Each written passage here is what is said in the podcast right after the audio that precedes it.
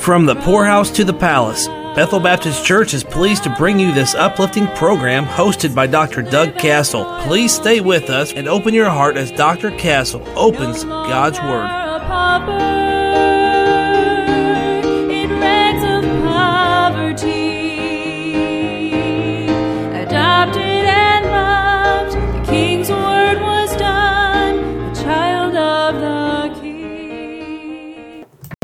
A new word for us today as we look at the words that define our salvation, a word that we find in Matthew chapter 19, verse 28, and also in Titus chapter 3, verses 5 and 6. And Matthew 19, 28, Jesus said unto them, Verily I say unto you, that ye which have followed me in the regeneration, that's our word today, when the Son of Man shall sit in the throne of his glory, ye also shall sit upon the 12 thrones, judging the 12 tribes of Israel.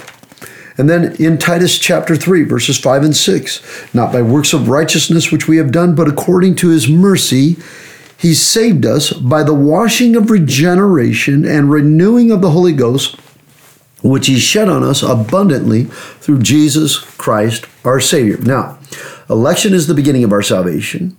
Predestination is the completion of our salvation. Now there are some words that take place in between the two.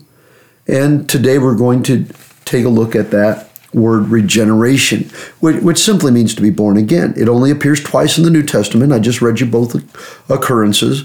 And it simply means a new beginning or to start again. Now, what did Jesus mean when he said what he did to the disciples in Matthew 19, verse 28? What did he mean by that? Some have said that it speaks of the millennium. But I believe that the answer, I don't believe that that's so, but I believe that the answer is found in the Bible, in the book of Revelation, chapter 21, verse number 1. And I saw a new heaven and a new earth, for the first heaven and the first earth were passed away, and there was no more sea. This is the new beginning that we watch, that we hope for. The second time we find the word regeneration, again, in the book of Titus, it speaks of a spiritual regeneration. Now, let's take a moment, look back to Genesis chapter 1. The word Genesis means beginning.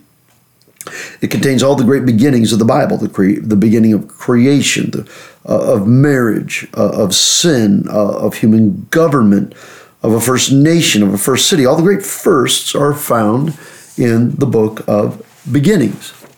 The word create is found three times in chapter 1 of Genesis chapter 1. In verse number 1, in the beginning, God created the heavens and the earth. Notice that it is heaven singular and earth singular. And that is the physical universe, our world. In verse 21, it says that God created great whales and every living creature that moveth, which the waters brought forth abundantly after their kind, and every winged fowl after his kind, and God saw that it was good. So the animals were created. And in verse 27, we find that God created man in his own image. In the image of God created he him. Male and female created he them. Okay? So, We have mankind created. Animals do not come from plant life. They were created before animals. Plants do not have breath and blood, which signifies life. Neither does man come from an animal. There is a distinction. There are three separate parts of creation. The use of the word create denotes a distinct or a new or a separate part of creation. So you have the physical universe and the earth and the heavens and the plant life. And then you have the animal kingdom and the fish and the fowl. And then you have mankind. And verse 27 is not an evolution from verse 21. You can't make a monkey out of me, all right? As somebody once said, your ancestors may have swung by their necks, but they never hung by the tail. So there's no missing link.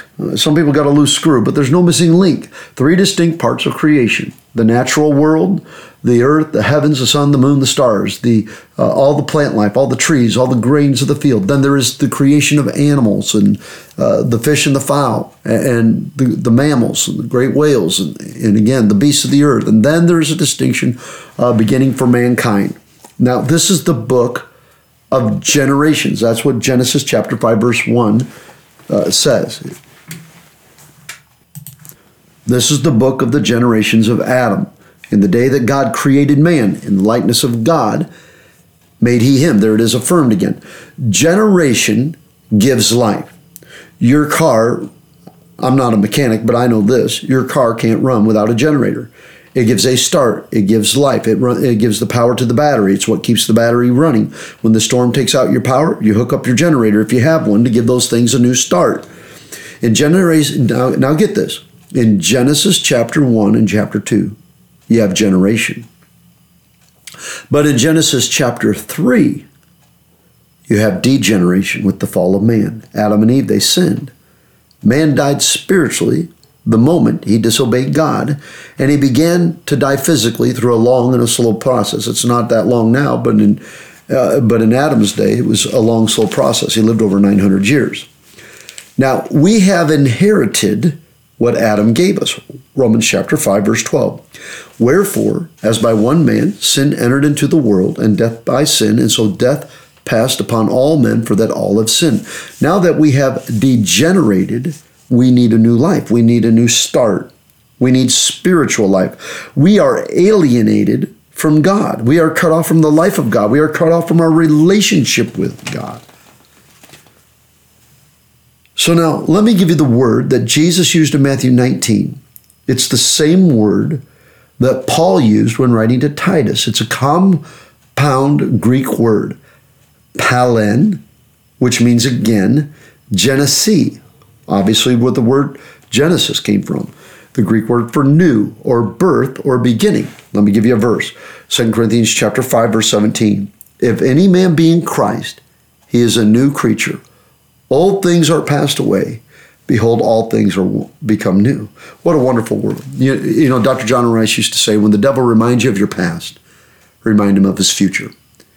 And look, no matter what a man's past is, his future is bright and perfect and flawless. The future is, because we're new creatures in Christ when you're saved. Tomorrow we're going to return to this word, this subject of regeneration. We're going to look at it from back in the Gospel of John, in John chapter 2 and 3 and 4, and see some wonderful truths that will help us further understand and further explain to you this wonderful word that defines our salvation, the word of regeneration. In rags of poverty. You've been enjoying the program From the Poorhouse to the Palace. Find Pastor Castle's Bible commentaries and other resources when you visit the website bbclinton.com. Archive broadcasts of this radio program are available at wytjradio.com. Listen to the latest broadcast wherever you are, or catch up on what you missed whenever you want by subscribing to the podcast on Spotify, Apple Podcasts, or Google Podcasts. Just search From the Poorhouse to the Palace. From the poor